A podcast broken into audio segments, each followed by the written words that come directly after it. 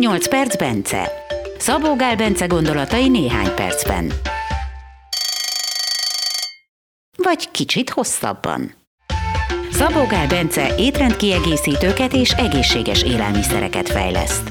Egészséggel, gyógynövényekkel, táplálkozás és testmozgással kapcsolatos kutatásokat folytat. Érdeklődik a buddhista filozófia, a meditáció, tradicionális gyógyászati rendszerek iránt. Bence filozófiája mindenen lehet javítani, csak azon nem, ami nincs. Azt viszont meg kell csinálni. Induljon a következő 8 perc. Vagy kicsit több. 8 perc, Bence. Jó. Elkezdünk beszélgetni arról, hogy mennyi húst tegyünk és miért. Olvastam valahol, hogy mostanában azért a paleo komolyabb kritikákat kapott. Biztos te is olvastál ilyeneket, mondjuk mindent és mindenki mindig kritizál. Te most hogy állsz a paleo megítélésével? Éppen most néztem egy tegnap előtt, azt hiszem, egy, hát úgy volt vizsgálat, hogy az ilyen kérdőíves, hogy akik eddig paleóztak, hogy paleósokat követtek nyomon ö, 2012 óta, és hogy hányan maradtak a paleónál, hányan váltottak, mire váltottak, már akkor 2012-ben a paleótól javult-e az állapotuk, illetve azóta, később a nyomon követték őket, még javult-e tovább. De sehol semmilyen romlás nem volt, a legtöbben maradtak a paleónál, akik áttértek másra az úgy, hogy ketogénre, vagy ilyesmi, ami végülis a, hogy mondjam, tehát a paleón belül egy ilyen szigorított dolog, vagy ez sokféleképpen lehet csinálni. Igen, de ketogén. ők egyszerűen csak máshova sorolták magukat, de attól még nyilván nem kezdtek el gabonákat enni újra, meg ilyenek, csak hogy még kevesebb szénhidrátot, tehát hogy azon belül is ilyen, ilyen alkategóriákba kezdték el magukat sorolni, de hogy igazából a nyomon követés során végig javulás volt, majdnem mindenhol, tehát tudom, az megkérdezettek több mint az 50%-a számolt be akármikor is javulásról, és még további javulásról, és még további javulásról.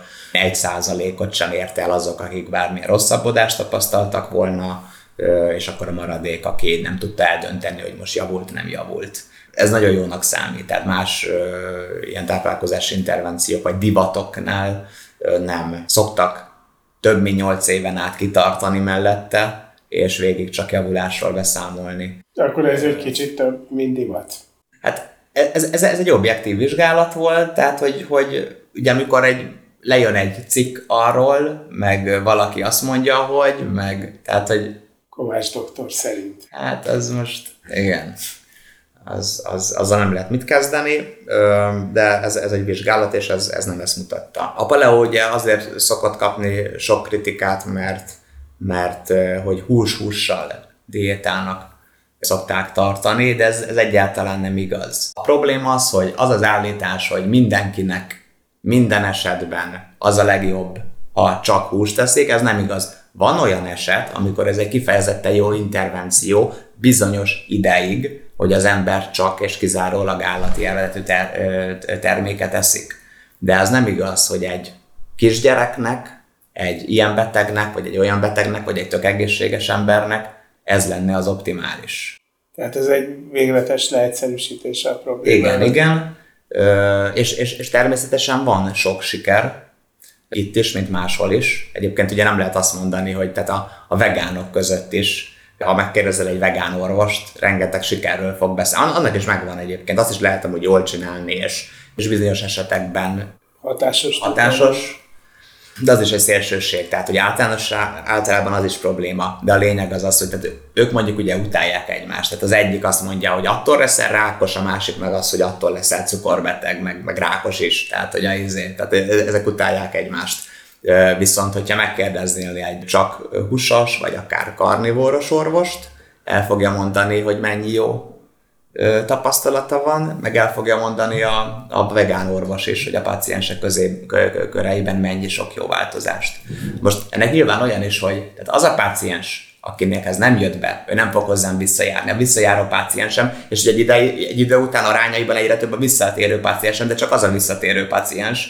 Tehát, hogy az lenne, hogy az új paciensek közül mi az arány, de ezt már ők nem vezették, hanem csak fejben van egy tapasztalatuk, és arról számolnak be, és amikor azt mondja, hogy de hát nekem ez a tapasztalatom, és ezt mondja egy orvos, azzal nem lehet vitatkozni.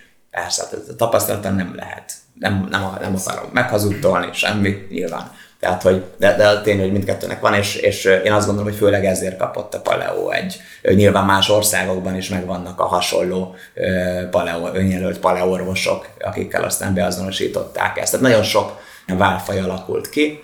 Tehát vannak olyanok, amikor valaki a zászlajára tűz egy, uh-huh. egy elvrendszert, és jobban tenni, nem tenni. De alapvetően paleo lehet akár az is, ha valaki egyáltalán nem eszik húst hiszen ö, vannak is ilyen névcsoportok, mondjuk a, a kitavaiak, vagy a tokeluánok, vagy mit tudom, még van még nála, ezek ilyen polinéziai szigetvilág törzsei, szinte semmi állati eredetű terméket nem esznek. Mint ezt? Édesburgonya, kasszava, jam, kókusz, kevés gyümölcs, mangó, papaja, azt nem sokat. Nagyon kevés halat, vagy valami öt dekányi halat esznek meg mondjuk átlagosan egy nap, tehát hogy ilyen, ilyen szinte hmm. semmi.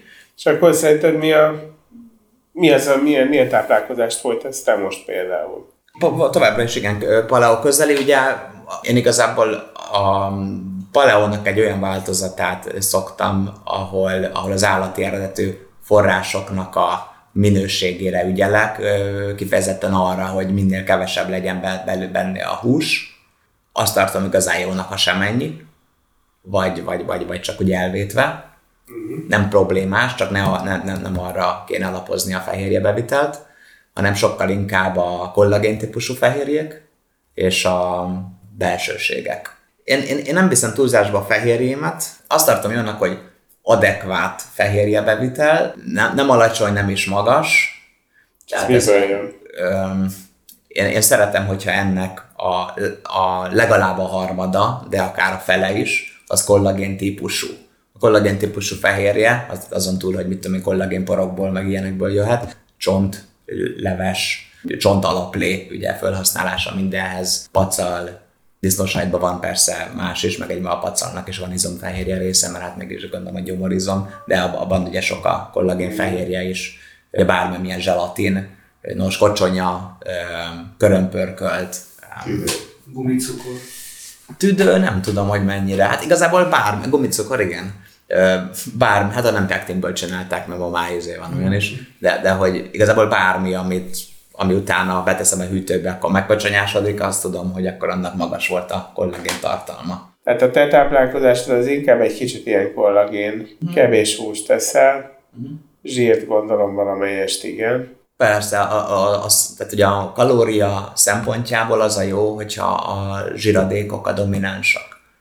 Ezt miből viszed be a zsiradékot? Makadamidió avokádó, tehát mint, mint ami, ami ehető dolog. Nyilván a kollagénes dolgok, azok általában ilyen közel vannak a mulcsingos részek is oda hozzá, ugye azok is zsírosak, tehát ilyenből is a makadamidión kívül azért néhány némi egyéb magvat is eszek, mint mandula vagy kesudió, hogy ezekben is van zsiradék, salátámra, mit tudom, olívaolajat, ha párolt zöldséget csinálok, vagy valamit sütök, kókuszsírt szeretek hozzá használni, illetve vajjal lehetnek problémák, de én szeretem a vajat, és, és vannak hátránya is, meg előnye is. Számomra nem sok hátránya van. Igazából az állati eredetű zsíroknak akkor jelenik meg a hátránya elsősorban, hogyha ha valaki, tehát sok szénhidrátot eszik, vagy, vagy átlagos szénhidrát mennyiséget eszik. De hogyha viszonylag low carb, ugye a táplálkozás, akkor, akkor a állati zsírok káros része, vagy ami káros tud lenni, az a palmitinsav, különböző mechanizmusokon keresztül például az inzulinérzékenységet ronthatja, meg, meg még néhány egyéb, az problémás, mert olyankor a szervezet előbb égeti el a szénhidrátot, mint a palmitinsavat, de ha az ember kevés szénhidrátot fogyaszt, nem kell nagyon keveset, tehát nem ketózis ról beszélek, csak mondjuk mit tudom, ilyen 100 g körüli, vagy ha sportoló, akkor persze neki lehet, hogy a 300 se sok, attól függ, hogy mennyit éget el, ugye, de hogyha valaki nem ilyen élsportoló, akkor egy ilyen 100 g körüli, vagy akár 150 g körüli szénhidrát mennyiség alatt nem kell félni a palmitinsavtól, mert, mert gyorsan el fogja égetni a szervezete, és alacsony marad a, a, a szintje. Illetve a, a húsnak és a májnak a szerkezetükből adódóan. A mája azért van annak, bár nincs olyan szerkezete, viszont magas a vastartalma. Ugye a vörös húsok ilyen szempontból a legrossz, legrosszabbak, mert azoknak vastartalma is magas, meg, meg a, a izomfehérje szerkezetük is megvan. Én azt hittem, hogy a vas fontos. Ö... Mindenki, mindig azt szokták mondani, hogy jön egy gyerek, fehér az arca, hogy áj fiam, te nagyon vashiányos vagy. Vérszegény, igen, de hogy ez most ja, azért van ember kevés vasat eszik, vagy, vagy valami másért, tehát ez egy másik téma, igen, de... Na, majd erről is fogok beszélni. Minden esetben most a hússal nem beszéltünk szinte semmit, tehát arra van a következő adás, hogy most tényleg beszéljünk a húsról. Jó.